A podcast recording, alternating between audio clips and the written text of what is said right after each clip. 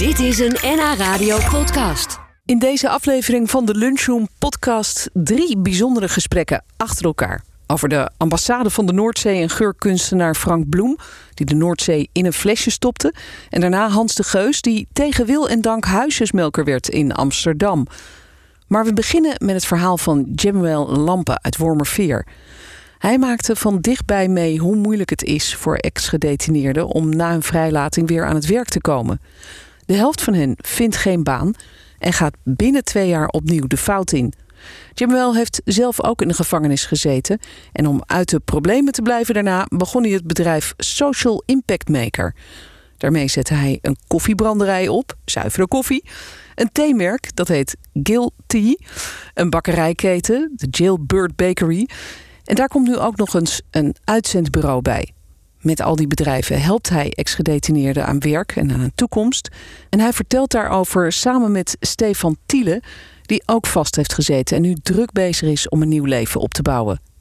Jemwel vertelde dat hij niet meteen op het idee kwam trouwens om koffie en thee te gaan verkopen.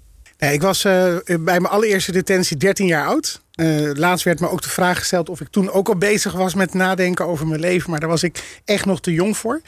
Um, het is wel bij mijn laatste detentie in 2005 dat ik echt als volwassene berecht werd en ook als ondernemer achter slot en grendel uh, verborgen werd, als het ware, opgesloten. dat ik echt ging nadenken: dit moet echt veranderen. Ja, en uh, toen kwam je eruit. Was het toen uh, lastig uh, om inderdaad om weer terug te keren in de maatschappij? Ja, dat is toen al lastig voor mij, maar zeker ook voor de mensen die nu op dit moment op vrije voeten komen. Omdat de rode loper nou eenmaal niet voor je wordt uitgerold. Nee, en waar liep je vooral tegenaan? stigma. He, dus op het moment dat iemand vast heeft gezeten, dan is het toch, ja, wat heb je dan gedaan? Dus als je niet inhoudelijk ingaat op de delicten die je gepleegd hebt, dan is het automatisch uh, vrij voor de fantasie van iemand wat het dan is geweest. En dan wordt het misschien ook uh, erger in het hoofd van degene die jou tegenkomt. Want het is nog een verschil of je iemand het, het, leven hebt ontnomen of dat je met drugs bent bezig geweest, toch? Absoluut. De vraag is dan wel of iemand een tweede of een derde kans kan krijgen. Mm -hmm. is, dat, is dat ook mogelijk voor iemand? En ik denk dat daarin het alle verschil is. Op het moment dat iemand iets heeft gedaan, zeker op jonge leeftijd, uh, verdient die persoon dan een kans om uh, ja, opnieuw te reïntegreren, om mee te doen. Ja, jij bent uh, ondernemer geworden omdat het zo lastig was om een vaste baan te vinden. Ja. maar dat viel ook niet mee, want toen wilde je iets in de horeca beginnen en dan kreeg je geen vergunning natuurlijk. Klopt. Omdat je dan het vastgezeten. Klopt. vanwege mijn detentieverleden kwam ik niet in aanmerking voor een horecavergunning. En uh, daar was dus ook inderdaad, uh, toen dacht ik, nou, dan ga ik ook nooit een restaurant starten. Ik ga me alleen focussen op, uh, op koffiebarretjes en ijssalonnen. Ja, zo gaan we daarover verder praten, wat je daar nu precies mee doet. Maar Stefan, herken jij het verhaal van Jamel? Ik weet niet, hoe lang heb jij vastgezeten? Absoluut, absoluut. Hey, mijn laatste detentie is een totaalperiode van 18 maanden geweest. En ja, precies wat Jamel al eerder aangeeft, er ligt geen rode loper voor je uit.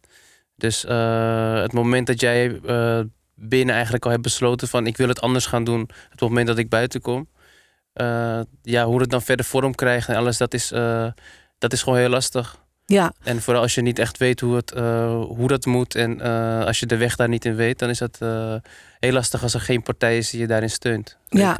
ja. want had jij wel toen je, toen je vast zat de, de droom van als ik hier uitkom, dan ga ik mijn leven beteren en ik wil nooit meer in de gevangenis komen, dus ik ga werk zoeken en, en een normaal leven leiden? Nee, zeker. Ik had al in een vrij vroeg stadium door dat tijdens mijn detentie dat dat niet is iets wat ik, wat ik, waar ik een herhaling aan wilde geven in ieder geval. Dus uh, ik wilde dat zeker anders doen. Uh, en ik wist ook wel al een beetje welke kant op. Maar ja, waar, waar begin je dan? Dat is eigenlijk uh, meer. En weet je, hoe, hoe geeft dat dan, hoe krijgt dat verder vorm? Ja, want, want jij bent nog jong, denk ik, als ik je zo, uh, zo zie. Dus, dankjewel, dankjewel. nee, ik ben alweer 31. Dus, uh, oh, echt? Ja, ik had je inderdaad jonger geschat. Ja. Maar had jij wel een opleiding gedaan voordat je uh, in de bak kwam? ik, ik ben begonnen ooit met VWO, maar ik heb uiteindelijk geen af, opleiding afgerond. Nee, nee, nee. Dus dat was misschien ook iets waar je mee bezig was in je hoofd. Van misschien dat ik toch nog eens een keer een opleiding moet gaan doen. Zeker, ja. ja.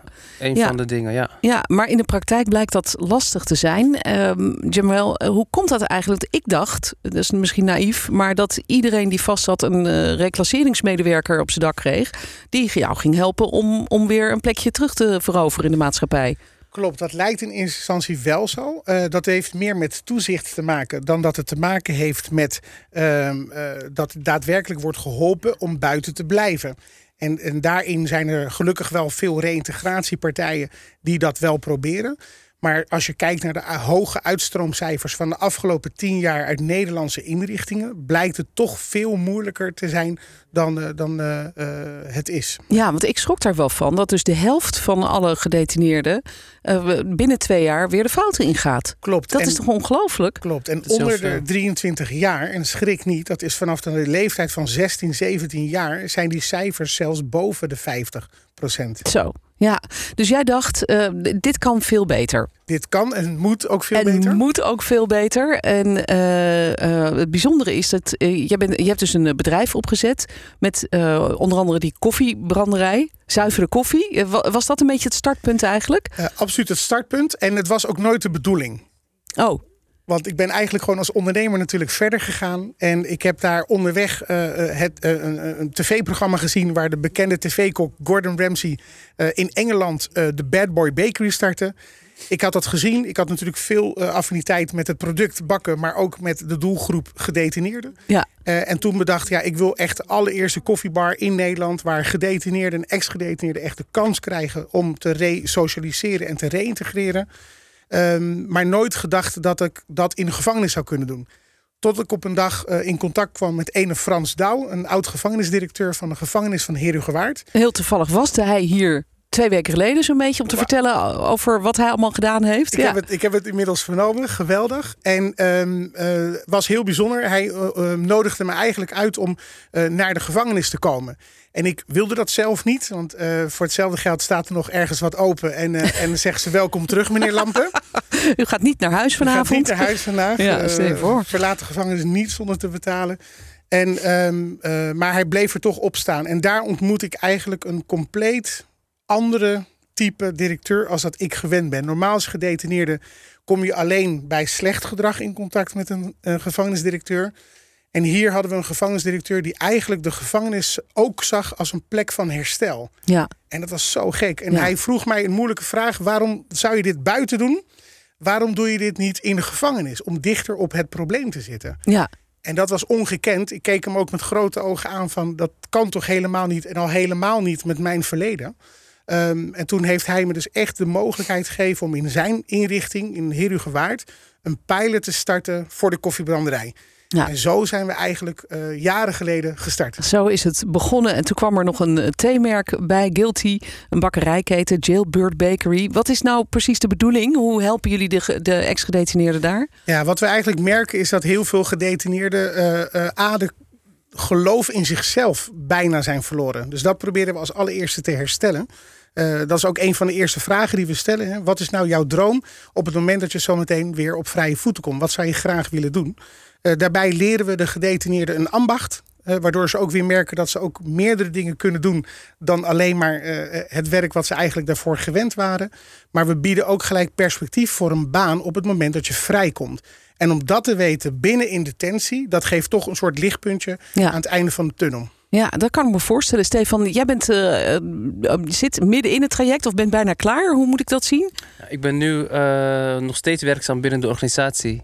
Ik ben wel gelukkig nu helemaal klaar met het traject. Dus, en nog steeds binnen de organisatie werkzaam. Dus dat ja. is sowieso wel bijzonder. Ja, dus, dus je hebt die, die baan er eigenlijk al aan overgehouden. Dat zeker. Dat ja. is mooi. Ja. Maar hoe, hoe ging dat bij jou? Jij zat vast en, en toen kwam Jamel langs en die zei: Wil jij barista worden? Het is eigenlijk wel heel bijzonder dat? hoe dat gegaan is. Uh, ik ben uh, in 2000, uh, eind 2015 ben ik in detentie geraakt. En dat is natuurlijk sowieso, dat heeft super veel impact op je hele leven. Iedereen om je heen. Ja. ja Wil je we... ook vertellen wat er gebeurd was? ja, ik had een aantal verkeerde keuzes gemaakt, waardoor ik ja, in detentie ben, ben geraakt. Ja, maar voor jouw en, familie en alles was dat natuurlijk ook pittig. Ja, zeker. Ja. ja.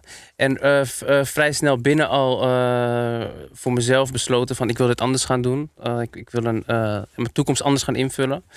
Maar wat we het net het over hadden, ja, hoe ga je dat dan doen en hoe krijg je dat vorm? Dat is natuurlijk allemaal heel vaag. Ja. En sowieso ja, van een plek als eh, een gevangenis is het heel lastig om aan je toekomst te gaan werken. Eh, ik ken Jamie ken ik al van voor mijn detentie. En er was mij toen al wel te oren gekomen dat James toen speelde met de plannen dat hij iets wilde gaan doen met de doelgroep eh, mensen in detentie, uh, na detentie. nooit verder over nagedacht of, hij daar, of daar iets van, van de grond was gekomen uiteindelijk of iets. Toch James nummer achterhaald via een, een gezamenlijke vriend eigenlijk. En zo bij James terechtgekomen. Dus James gebeld. Die belt helemaal, die, die nam geschrokken op. Van, zit, zit je in Den Haag? Want het nummer van detentie, dat geeft een 070-nummer aan. Oh ja. Uh, uiteindelijk met hem gesproken. Ja, ik zit in detentie. Nou, hij was best geschrokken dat ik in detentie zat natuurlijk. Want ja, we kennen elkaar gewoon uh, ja, van buiten eigenlijk. Daar buiten al van, ja. En uh, toen is eigenlijk dat traject gestart. Dus zo ben ik al net in het, in het begin van Cijfer Koffie ben ik direct begonnen. Ja, en wat, wat heb je geleerd? Wat, wat is het traject wat jij doorlopen hebt? Ja, sowieso heb ik natuurlijk het vak van barista geleerd. Waar ik uiteindelijk op het moment dat ik vrij kwam, dus tijdens mijn enkelmandperiode, kon ik dus direct aan de slag als barista. En Ja. dat, was, uh, dat is eigenlijk wel het, uh, het ingrediënt wat wij als, als social impact maker en als cijferen koffie hebben. Is dat uh, je binnen al daadwerkelijk aan het werk bent met iets waar je buiten ook concreet iets mee kan gaan doen. Nou, ik had nog een enkelmandperiode van zes maanden. En die heb ik dus ook helemaal in kunnen vullen bij Zuivere Koffie. Tijdens het werk als barista. Uh, na zes maanden dan houdt een traject op. En dan is het eigenlijk de bedoeling dat je doorstroomt naar een, een, betaalde baan of iets. ik had zoveel affiniteit met datgene wat ik deed. En ik had het zo naar mijn zin dat ik eigenlijk met James toen de uitkomst ben gekomen. Wat voor mij ook het ge meest gepast was om een eigen winkel te openen. Oh, Dus na zes maanden heb ik toen een eigen winkel geopend. Dat was een, uh, een soort van ja, pilot shop-in-shop van twee jaar. Wat ik toen gedaan heb. Dus je bent gewoon ondernemer geworden Ik ben eigenlijk. ondernemer geworden na zes maanden. Dus dat is, uh, ja, Wat dat ben ik zeg. iets, waar ik steeds, nog steeds trots op ben natuurlijk. Dat is, uh, ja, en je, en familie ook, kan ik me voorstellen. Want die dachten natuurlijk al van, nou, dat wordt niks meer met die jongen. Tuurlijk, familie, maar ook, uh, je moet voorstellen, de mensen, de werknemers van, in de gevangenis bijvoorbeeld. Mijn bewaarders en alles, zien mij natuurlijk nu op een heel andere manier. Ik ben nog steeds dagelijks eigenlijk bij de gevangenis aanwezig, maar niet als gedetineerde. nee. Maar gewoon lekker aan het werk. Ja, Ja. wat goed zeg. Wat, eh, wat mooi, want je, je verkoopt ook koffie daar. Ja, zeker. We hebben onze koffiekar natuurlijk voor de gevangenis. Uh, onze hele productie vindt daar ook binnen plaats.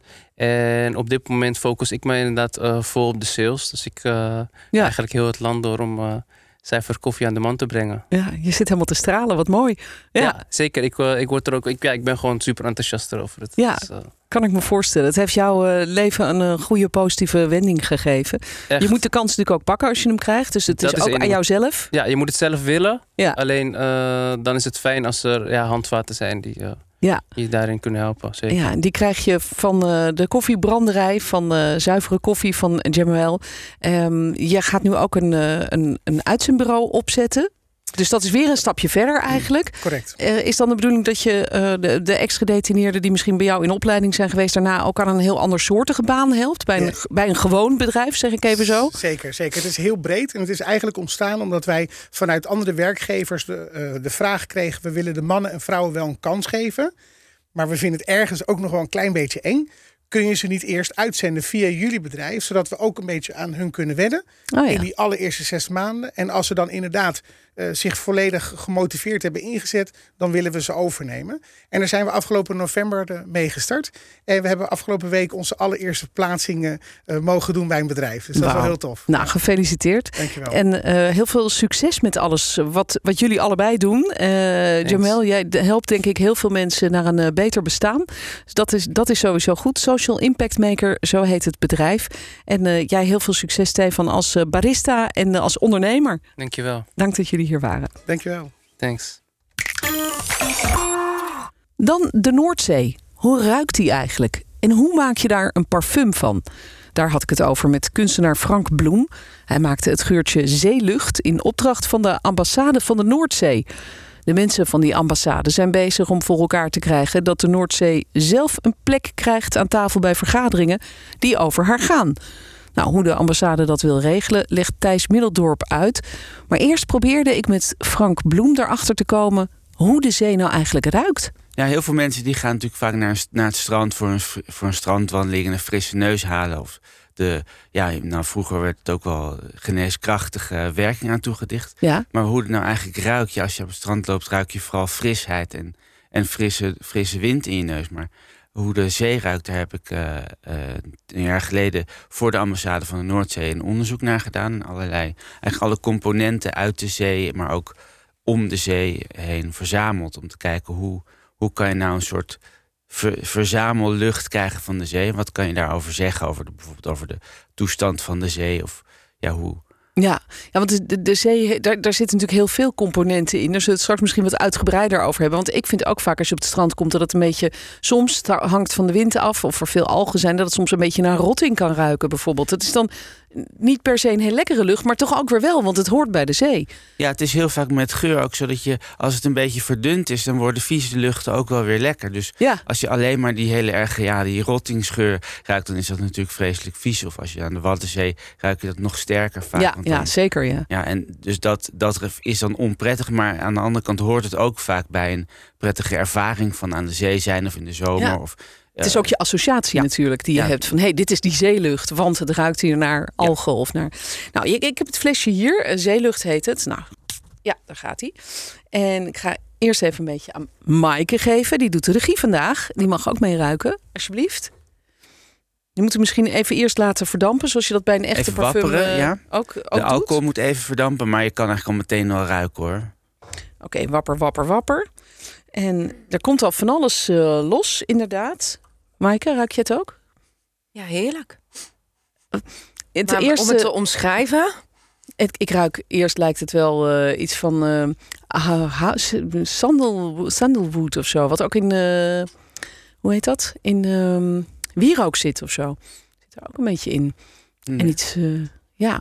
Ik ben wel, ja, het, het, is, het is grappig, omdat er zit nu allemaal glas tussen ons, omdat het corona is. Dus ik ruik helemaal niks. Dus het is oh, ja. lastig om, om, uh, om mee te ruiken. Maar wat, je, wat, wat de, de opening is, dus, kijk, er zitten een aantal dingen in. Ik weet, wil het niet helemaal nog alvast verklappen, maar um, er zitten een aantal dingen in die, die komen letterlijk uit de zee. De eentje is zeewater, er zit een beetje zee, Noordzeewater in het parfum.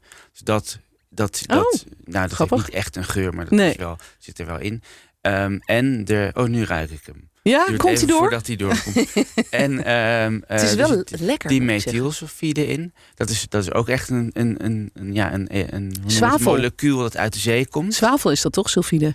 Ja, sulfide is, is, Ja. is zwavel. En die methylsulfide, dat is een beetje wat je ruikt uit kool. kool of als je spruitjes heel lang door laat Oh ja. koken, dan ruik je dat. En dat, dat Ja. is eigenlijk de standaardgeur van de zee. Dat maken alle or- organismen in de zee, die produceren dat. En dat zit er ook in. Wat de- jij inmiddels, Maaike? Nou, dat inderdaad wel. Ja, hè? En ik moet eigenlijk ook altijd denken aan zonnebrand. Ja. Dat associeer ik ook heel erg met zeelucht. Ja, nee, ik heb, ik, ik heb de, die zonnebrand, dat, dat, is, dat is natuurlijk heel erg sterk in de zomer. Ja, En ik wilde eigenlijk een soort eh, geur die je ook een beetje doet denken aan bijvoorbeeld in de herfst als je een strandwandeling maakt. Dus niet zo, niet zo gebonden aan een bepaalde, aan Mhm. een bepaalde Ja. seizoen. een strandwandeling is aan- het. Het is eigenlijk een strandwandeling. En Ja. je merkt ook als je het langer ruikt dat er op verschillende momenten het anders ruikt. Nou, En het moet, nou, je ruikt een beetje gras nu, tenminste dat ruik ik. Weet je, het helmgrasachtige, helmgas zit er ook absoluut in. bittere grasgeur. Nou, Ja. heerlijk. We, we, we- praten er straks nog even verder over. Want dan wil ik heel, graag weten hoe je dat dan gemaakt hebt. Want het- dat, dat vind ik ook al heel knap. Maar ik wil ook even horen van Thijs. Die eh, is eh, initiatiefnemer dus van de ambassade van de Noordzee. Ehm, eh, Thijs, waarom wilden jullie een parfum ontwikkelen? Dat ruikt naar de Noordzee. Ehm, ja, dat, dat, dat kan ik vertellen. Met- Met de ambassade van Noordzee staan wij voor een wereld waarin de zee en het leven in de zee eh, kunnen deelnemen aan onze politiek. En ehm, ja, dat is nodig, want er is iets geks aan de hand. We vinden allemaal natuur heel belangrijk. Hè? Iedereen wil dat de bijen en insecten blijven leven. Iedereen wil eh, dat de paling of de bruinvis niet uitsterft. Of iedereen wil graag nog eens eh, dat er een Elfstedentocht eh, komt. Dat Ja. wil ik in ieder geval heel graag. Maar, maar, maar het grappige is, als we, als we of het, eigenlijk, het is helemaal niet zo grappig. Het vreemde is, als we natuur echt zo belangrijk vinden, dan moeten we die belangen van de natuur ook echt een belangrijke plek in onze politiek geven. En wij zeggen dus eigenlijk dat de Noordzee, of misschien, misschien ook de Veluwe, of de Bij, of de Bruintjes, of de Paling, uh, een directe plek aan de vergadertafel moet hebben. Ja, dus ja. de, Maar dan- de maar Bruintjes dan- of de Paling moet zichtbaar zijn in de Tweede Kamer. Dus de stem van de zee uh, moet veel uh, directer op de politiek zitten. Ja, dus moet de Noordzee een soort rechtspersoon worden eigenlijk. Die, uh, die bij wijze van spreken Ja. meepraten over de toekomst van de zee... En, en desnoods ook naar de rechter kan stappen. Om, Precies, dat is, dat is een van de vormen waar we, waar we onderzoek naar doen. En, uh, en we, hebben, we hebben een held, en dat is de Whanganui River in uh, Nieuw-Zeeland. En, uh, en die held, die rivier, dat is een rechtspersoon. En dat is, dat is een soort noviteit waar juristen overal ter wereld ja, nu over nadenken. En natuurbeschermers ook. En filosofen en kunstenaars Ja. en wetenschappers. Die zijn aan het denken van, is dat, is dat misschien niet een hele slimme manier om met niet-mensen, met de natuur om te gaan, die veel beter uh, ja, onze relaties kan organiseren. En, en dan de stap naar Frank. Want wij willen dus in Nederland ja, de stem van de Noordzee laten klinken. ja. Uh, en als we ja, die stem willen laten klinken, moeten we goed luisteren. En je kan natuurlijk luisteren met wat wetenschap ons te bieden heeft. Of luisteren met wat de kunst of de literatuur ons te bieden heeft. Maar ook met onze zintuigen. En ja, Frank noemde net al wat dingen. Door, door echt met geur te gaan onderzoeken en langs die zee te gaan dwalen. Uh, kan je met je eigen zintuigen uh, al veel meer over de zee leren dan je, uh, dan je misschien denkt. Ja, dat is, dat is een heel mooi principe inderdaad. En zou het dan ook een idee zijn bijvoorbeeld als, eh, als er een ambassadeur van de Noordzee bij eh, allerlei politieke vergaderingen zit... en dat hij dan even dat parfum een beetje rondsprenkelt... zodat mensen in de goede moed komen om over de Noordzee te, te spreken? Ja, dat. En, uh, of inderdaad uh, iets laat zien uh, van de paling, of een verhaal vertelt, of, of de zee laat klinken. Hè. De, de, de zee maakt natuurlijk ook aller, allerlei soorten geluiden. Ja. En waarom, als er in de Tweede Kamer over het Noordzeeakkoord wordt gesproken, waarom zijn die geluiden niet te horen? En, Ik zet het er even bij. dat het. Ja, Dit hè? Kijk, dus als je, als je nou zit te vergaderen van jongens, zullen we nou nog tien windmolenparken in de zee zetten? Of worden er toch twintig windmolenparken? En je laat dit horen, dan gaan mensen misschien toch anders nadenken. Is dat een. Ik denk het wel. Ja. Ik denk het wel. En zeker, zeker als je daar op een serieus... En dat, dat mag ook grappig zijn, het mag ook serieus zijn... maar als je daar inderdaad uh, ruimte maakt om uh, de zee aanwezig te laten zijn... Uh, dat je dan anders erover gaat praten. En, Ja. ehm, Ja. en, en wetenschap blijft belangrijk, maar we denken dat... Uh, ja, de stem van de natuur op veel meer manieren, veel directer op ons politieke proces zou moeten zitten. Ja, en een van de manieren is dus een parfum dat ontwikkeld is door Frank. Daar gaan we zo nog over verder praten. Dat eh, parfum dat heet eh, Zeelucht, een wandeling aan de Noordzee. En er komt ook een echte wandeling. Daar gaan we zo nog veel meer over horen. Ja, we hadden het net al even over die, eh, die ambassade van de Noordzee, Frank. Eh, en die hebben eigenlijk als doel dat ze vinden dat de zee zelf ehm, ehm, veel meer aanwezig zou moeten zijn in bijvoorbeeld de politiek. Aan tafel mee zou moeten praten. eh, in de vorm van een woordvoerder dan natuurlijk. Maar misschien ook wel door jouw luchtje daar rond te sprayen en wat geluiden te laten horen. Dat mensen zich dan wat bewuster zijn van, van die zee die we hebben en hoe we daarmee om moeten gaan. Wat vind jij van die missie? Ik vind dat een hele, het lijkt me een hele goede missie. Ik, ik denk dat wat ik er ook leuk aan vind aan de ambassade van de Noordzee is dat het iets anders is dan een natuurorganisatie. Dus dat het iets meer, minder één doel heeft, maar meer het doel heeft dus te luisteren naar de zee of een soort of te ruiken naar de zee. Of dat, dat je eigenlijk het oordeel een beetje overlaat aan anderen en meer gewoon probeert het een beetje te promoten of of te, ja, te Ja. laten, gewoon te la- aanwezig te laten zijn. Ja, zonder te zeggen, jullie moeten dit en jullie moeten dat. eh, maar denk Ja. gewoon even na over die zee. En ja, en jij hebt dit eh, parfum dus ontwikkeld eh, voor die ambassade. Hoe, hoe heb je dat gedaan eigenlijk? Want het is, je vertelde net al, er zit heel veel in. Hè? Er zitten eigenlijk verschillende lagen in. Want ja, zee zelf is misschien niet zo'n heel sterke lucht. Maar er zit van alles in. Ja, dat klopt. Ik ben begonnen in, met een. Het was eigenlijk meer een kunstproject in het begin. Zodat ik eigenlijk veertig verschillende geuren uit en rond de Noordzee eigenlijk categoriseerde. Dus dan, je hebt natuurlijk de hoogovens als je naar Muiden loopt. Of je hebt de Oh, die zitten er ook in? Zit er ook een klein, heel klein beetje in. Maar die had ik er nog niet uitgehaald. Je Maar hebt- ja. Nou ja, misschien eh, op bepaalde momenten ruik je ook andere dingen. En op een een gegeven moment zit er een beetje een roestig, eh, beetje een rokig mm, dingetje in. Maar dat, dat is natuurlijk niet heel sterk, want mensen, ik denk niet dat heel veel mensen heel graag naar de hoogovens willen Nee, ruiken. nee. Dus dat, dat heb ik een beetje verstopt erin. Ja, en Maar, eh, oesters zitten erin. Oesters, nou althans, ook dat de is geur. misschien, ja, ja nou, dat is ook een deel die dimethylsulfide die erin zit, maar dat is ook niet, niet echt super op de voorgrond, want dat wil je gewoon niet. Wil je alleen een heel klein zweempje van en niet, niet heel veel. Dus er zitten wel veel beetje grasachtige, helmgrasachtige dingen in. Dus die dennenboompjes die je op de duinen ziet. Ehm, roos zit de duinroos. Dus er zitten wat planten, eh zeealsem, die je aan, aan zee kan vinden. Ehm, en, maar daarnaast vond ik het ook dat de mens, want de mens heeft natuurlijk ook een grote aanwezigheid rond de zee. Eh, die kwam iets meer naar, tot uiting in het project met die 40 geuren rond de zee. Dus daar zit dan ook friet in. En Oh ja. eh, ja, nou, paarden, mensen rijden op paarden langs de zee. En er zaten allerlei verschillende Hm. dingen in die je, kan, die, je, die je met de zee kan associëren. En die rond de zee zijn. Want ja, je denkt altijd als je op het strand loopt dat je helemaal verlaten bent. Maar ja, er is van alles. er is van alles daar. Ja, ja. is ook zo, ja. Thijs, hoe vind jij het geslaagd, het luchtje? Ik vind, ik vind het heerlijk en spannend. En eh, ik ben eh, eh, in mijn huishouden ben ik een grote fan. En mijn vriendin vindt hem de ene dag heerlijk en de andere dag denkt ze: wat, wat ruik ik nu? Ja, dat zijn dan die dat vind ik- hoogovens waarschijnlijk. Ja, precies.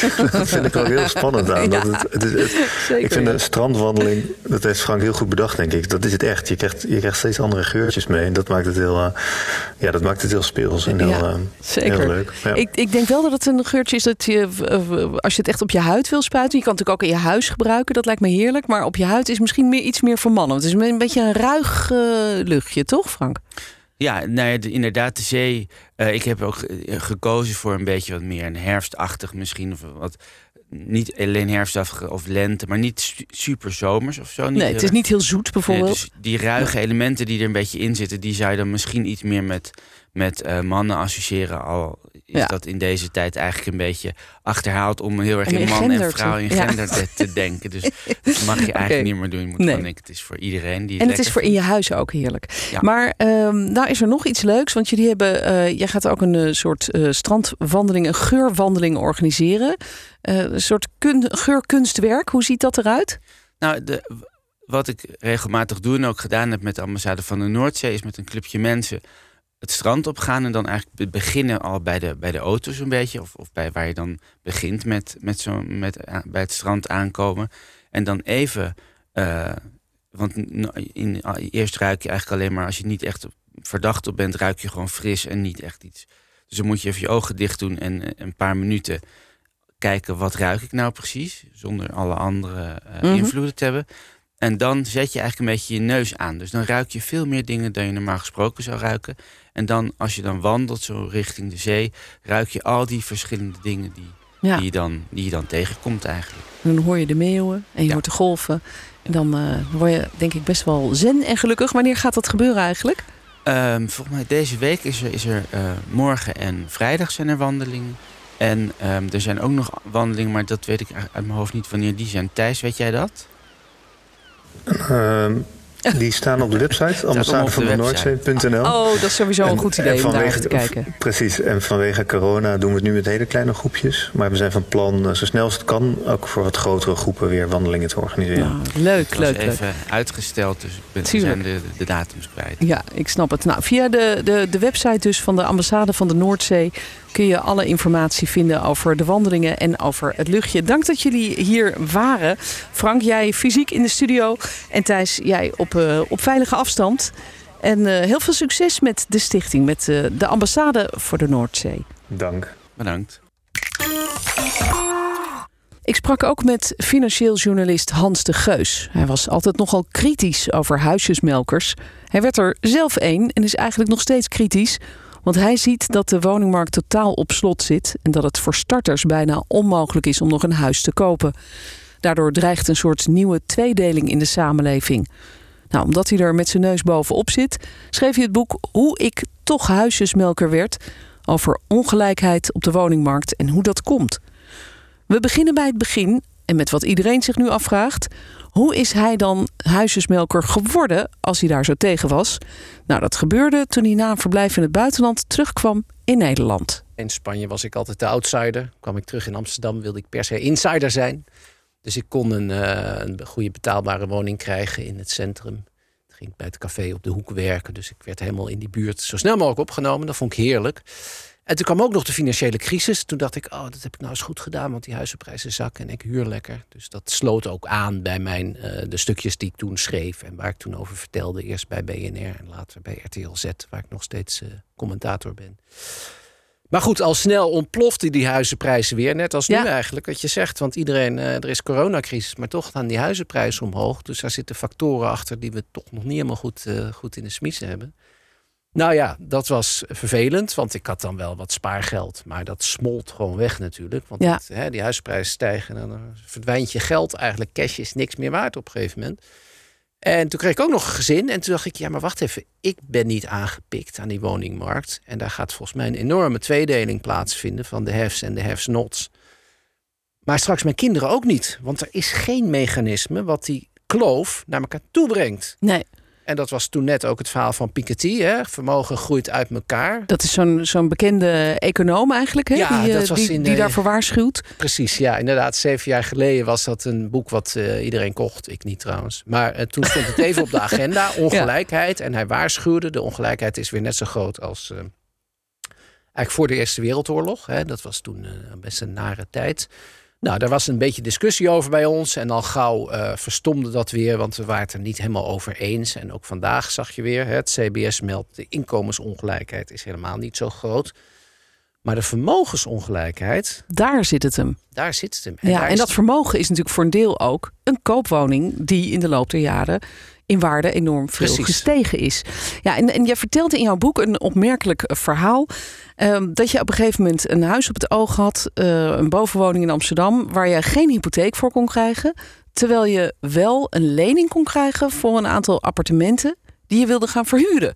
Nou ja, Gewoon precies. commercieel. Ik zat dus in de stress, want ik dacht, mijn kinderen zitten en ik zitten aan de verkeerde kant. Voor mij, ik, ik kom er wel uit, maar mijn kinderen straks ook. Die worden straks ook huurslaaf en die zitten dus aan de...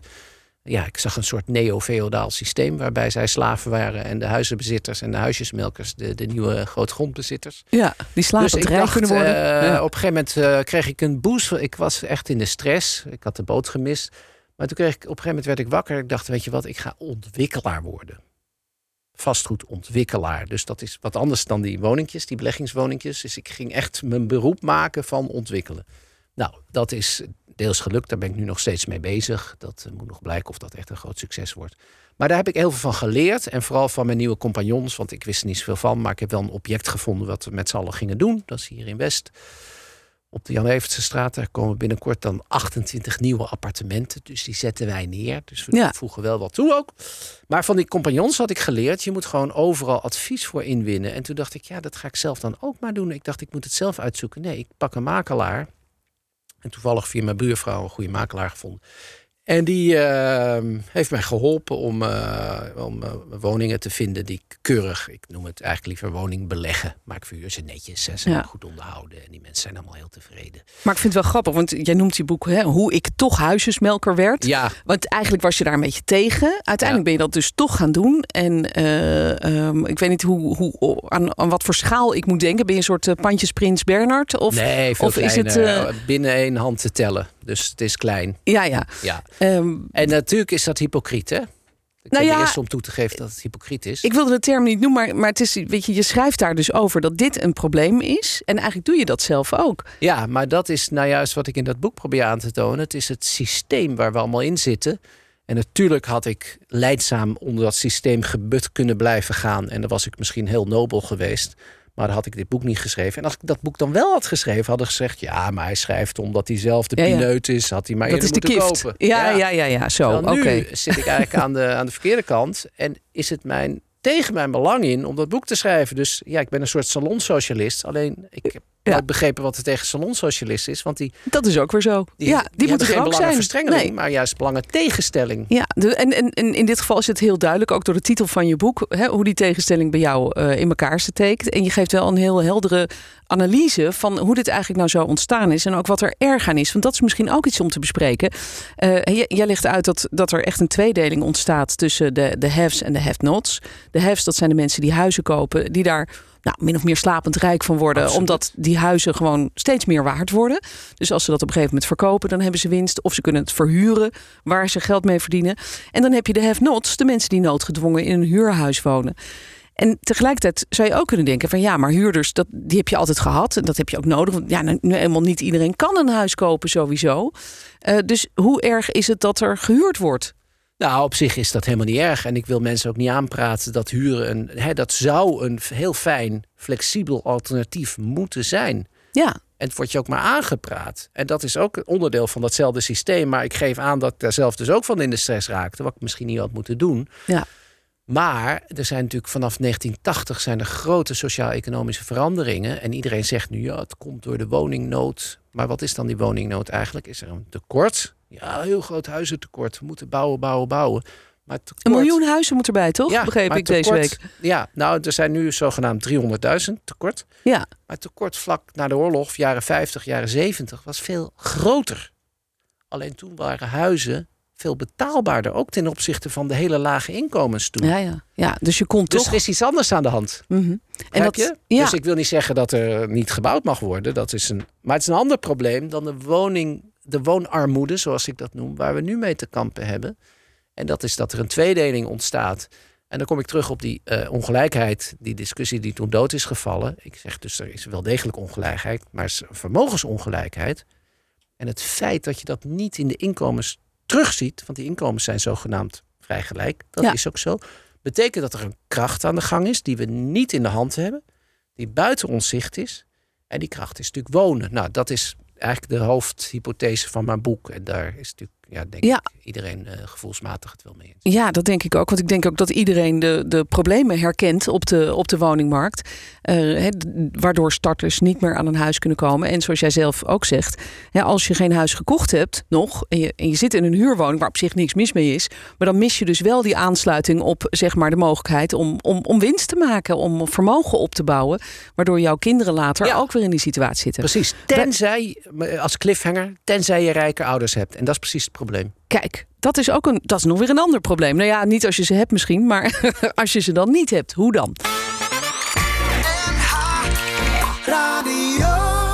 Wat is volgens jou de belangrijkste oorzaak ervan dat het zo scheef is gelopen? Nou, het is dus, Als je het zou moeten samenvatten, zeg Ja. maar. Het is dus niet het woningtekort wat iedereen denkt. Want dat is niks nieuws. Dat was in de jaren 70 erger, in de jaren 50 nog veel erger. Ja, er is wel een woningtekort, maar dat is niet Misschien de, is de het, kern van er het is altijd een soort spanning op de woningmarkt natuurlijk. Ja. En niet, niemand heeft echt het huis wat hij wil, willen altijd wel groter en alleen naar wonen. Dus die spanning is er altijd al geweest. Dat is niet het nieuwe. Wat nieuw is, is dat we vanaf 1980 natuurlijk, en dat is een, klinkt een beetje theoretisch, maar ik kan het ook heel concreet maken. Is dat natuurlijk heel anders over de economie zijn gaan nadenken. Eh, noem het conservatief liberalisme, wat toen ging, eh, eh, wat toen in de, in de mode kwam. Ja, dat- minder regels, meer ruimte voor beleggers en investeerders om de boel gewoon op te kopen eigenlijk. Ja, het begon denk ik met de banken die dus veel vrijer hypotheken mochten verstrekken. Dus nou, wat je ook ziet in plaatjes ook van de Nederlandse bank. Dus ik heb geen rare tegendraadse mening hoor. Dat zegt ook de Nederlandse bank. Is dat de huizenprijzen keurig opgaan met de leencapaciteit. Kijk, het aanbod is altijd beperkt. Dat staat bijna vast. Je kan niet zomaar heel veel huizen bijbouwen. Dus dat heet inelastisch. De vraag is in principe oneindig. Want we willen altijd groter. Of misschien zelfs een tweede huis. Dat gebeurt ook natuurlijk. Dus dan is de enige factor die de huizenprijzen verklaart, is hoeveel geld is er. En dat wordt vooral bepaald door hoeveel we mogen lenen. En nou is het interessant, en daar wijd ik een heel hoofdstuk aan, hoe zijn we daar nou toch ingetuind? En dan blijkt dus dat er eigenlijk bijna geen discussies over waren in de Tweede Kamer. Nee. Zalm liet het los. En je hebt, Marijne is- heeft een keer een vraag gesteld. eh, GroenLinks, eh, Kees Vendrik heeft een keer een vraag gesteld. En pas rond 2000 kwamen de waarschuwingen van de Nederlandse bank van jongens, dit gaat verkeerd. En uiteindelijk ging het natuurlijk in 2008 ook echt heel erg verkeerd. Eh, En dat had ook met, Ja. met de hypotheek en de leningen te maken. Ja. Maar, maar de- de- eigenlijk zeg je dus, er zijn, eh, eh, even los van dat er ook wel een woningtekort is natuurlijk. Ja. Maar dat is niet de kern. Zeg je, er zijn te lang te weinig regels geweest. De vrije markt deed zijn werk. En we konden te veel ongebreideld heel veel geld lenen om allemaal enorme hypotheken af te sluiten. Ja. Ehm, eh, en nu is het resultaat dat de prijzen zijn ontploft. Trouwens, niet alleen voor koopwoningen, maar ook voor huurwoningen. Nou, dat is een Eh, andere en- factor. Is dat we ook de huurregels zijn gaan loslaten natuurlijk. Dus dat Ja. van, tot midden jaren negentig liep het puntenstelsel door. Helemaal, dus waren alle woningen gereguleerd. En vanaf eh, 1994 had je ineens die liberale sector. En daarboven mocht je vragen wat je wilde. Ja, je schrijft in je boek ook dat dit niet lang meer goed kan gaan. En dat is misschien iets. eh, eh, je- jij kijkt een beetje naar de toekomst en je zegt eigenlijk dat die woningmarkt bijna een soort piramidespel is geworden. Kun je uitleggen hoe je dat eh, bedoelt? Nou ja, wat jij zegt, hè, dat, dat opbouwen van die schulden en het stijgen van woningprijs, dat voelt heel fijn. Dan is iedereen rijk. Er Ja. komt heel veel cash in de economie. Dus ook de niet-huizenbezitters profiteren daarvan, want het wordt allemaal uitgegeven. Happy, happy, happy. Alleen het stijgen is fijn, maar het punt dat het helemaal hoog is, de schulden en de huisprijs, is niet meer fijn. Dan zit je vast. Ja, daar zitten we nu eigenlijk een beetje Daar op, denk ik. beetje, ja. Dus je ziet nu dat eindelijk de leennormen worden ingeperkt van starters. Nou, die komen daardoor extra in de problemen. Dus alle problemen liggen nu bij de starters. Want die kunnen Mhm. dat niet, tenzij je rijke ouders hebt dus. Daar komen we zo nog even op terug. Die vermogensongelijkheid. Ja. Nee, maar dat is, dat is Ja. het erge. Dat het dus door de, hierdoor gaat het. eh, door, eh, vroeger had iedereen een kans om te kopen. Maar nu alleen de kinderen van rijke ouders met Ja, een dus- jubelton. Ja, dus die, die top die wordt steeds smaller eigenlijk. En, en eigenlijk iedereen eh, heeft zo'n duur huis gekocht met het idee van... nou ja, weet je, als ik daar dan weer weg wil... dan kan ik het weer met winst verkopen. Ja. Maar jij zegt eigenlijk, er komt een moment... dat er gewoon niet genoeg mensen zijn... om al die dure huizen weer voor veel geld te verkopen. Nou, dat, Of te kopen. Ja, dat, Ja. dat, ik wil niet zeggen de huisprijzen gaan binnenkort heel hard zakken. Ik denk voorlopig eerlijk gezegd nog niet. Nee. Ehm, ik denk wel dat er op een gegeven moment, het, het- en dat is vooral een kwestie van ruimtelijke orde, dat, ordening, dat, eh, waar de babyboomers zitten, die binnenkort eh, misschien er niet meer zijn, daar wil straks niemand wonen. Dus die hele grote huizen in het gooi, wat gaat daarmee gebeuren? Ja, Ja. die vererven, die willen de jongeren verkopen. Ja, Maar dat daar- kost ook eh, klauwen met geld om het te onderhouden natuurlijk. ja, dat zie je dat het echt die prijzen Ja. daar eigenlijk gestagneerd zijn. Ja. En ik denk dus nog, het, Amsterdam blijft nu een beetje achter, maar ik denk dat er nog meer een trek naar de stad zal zijn. Ja, toch uiteindelijk. Want je ziet nu toch eigenlijk in die cijfers ook van vandaag... dat eh, de huizenprijzen in Amsterdam minder stijgen... dan bijvoorbeeld op het platteland. Omdat iedereen Ja. opeens een tweede huis wil kopen. Ja, Eh, Denk je dat die coronacrisis een, een game changer is, om het Nee. even zo te noemen? Dat die echt. eh, Want kijk, in Amsterdam zie je bijvoorbeeld wel dat doordat de coronacrisis is, komen er minder expats. Er zijn heel veel expats vertrokken. Daardoor zijn er bijvoorbeeld wel meer huurwoningen vrijgekomen. Dus je ziet al dat die prijzen ietsje dalen en dat er wat meer beschikbaar komt. Wat natuurlijk gunstig is voor, voor de mensen in Amsterdam die gewoon een huis willen huren. Eh, maar denk je dat dat echt zich gaat, eh, dat, dat dat gaat doorzetten, die verandering? nee. Ik Zodra het niet, voorbij is, dan dat, eh, dat, komen ze allemaal weer terug. Ah, ja, absoluut. Ja. Ja. En je, ziet inderdaad dus de huurprijzen nu wat zakken. Nou, dat is fijn. Dan komen de eigen bewoners weer aan, een beetje eraan te pas. Weliswaar met hun jubelton, want anders niet. Hè. Dus daarmee blijft die ongelijkheid in stand. Pleit jij dan voor meer belasting op een erfenis bijvoorbeeld? of hoe nou, zie je dat? Ja, ja, dus dat is waar we naartoe moeten, denk ik. Ik zie dus niet een makkelijke uitweg. Kijk, je kan Nee. wel zeggen, we willen snel dat woningen en huren goedkoper worden. Maar dat kan helemaal niet. Want we hebben in 2008 gezien dat dan de banken failliet gaan. En bovendien, ik ben huisjesmelker. Maar iedereen, iedereen met Ja. een pensioen doet mee. Want Ja. de pensioenfondsen doen het ook. Hè? Dus dit is het systeem. Eh, dus snel goedkoper worden. wil- Ja, dat, dat lijkt dat we dat willen. Maar dat willen eigenlijk alleen maar de mensen die nu toevallig moeten kopen. Nou, dat is misschien 5% van de bevolking. Dus Ja. die stem gaat nooit de overwicht krijgen. De gevestigde belangen zullen altijd de overwicht houden. En dat is dat het duur blijft. Daar zie ik niet zo snel een oplossing. Het enige wat we kunnen doen, volgens mij, is zorgen dat het niet over generaties overslaat. Dus je moet arbeid minder belasten. En ik ben absoluut niet de eerste die dit zegt hoor. En dan kom je er als harde werker weer makkelijker bovenop. En je moet vermogen, en het liefst erven, veel meer belasten. Oké. Dan heb je in ieder geval dat de kinderen, dat het, weer, dat het niet over weer een kans krijgen. Gaat, gaat overslaan. Ja, maar ja, aan de andere kant denken die kinderen natuurlijk... ja, maar mijn ouders die hebben zich helemaal de pestpokken gewerkt... om dat voor mij een beetje bij elkaar te scharrelen. ja. Dus ik wil daar graag aanspraak op maken. Dat kan ik me ook wel voorstellen. Want je, ja, dat is natuurlijk, het voelt toch als, als van jou. Ja. Omdat het binnen de familie is. Maar goed, Ja. nou, wij, wij komen daar natuurlijk nu niet 1, 2, 3 uit. Maar het geeft even een, een, een inkijkje in jouw boek. Financieel journalist Hans de Geus hoorde je over zijn boek Hoe ik toch huisjesmelker werd. Dat was het voor deze week. Bedankt voor het luisteren. Volgende keer weer veel meer. Dit was een NH Radio podcast. Voor meer, ga naar nhradio.nl. Radio.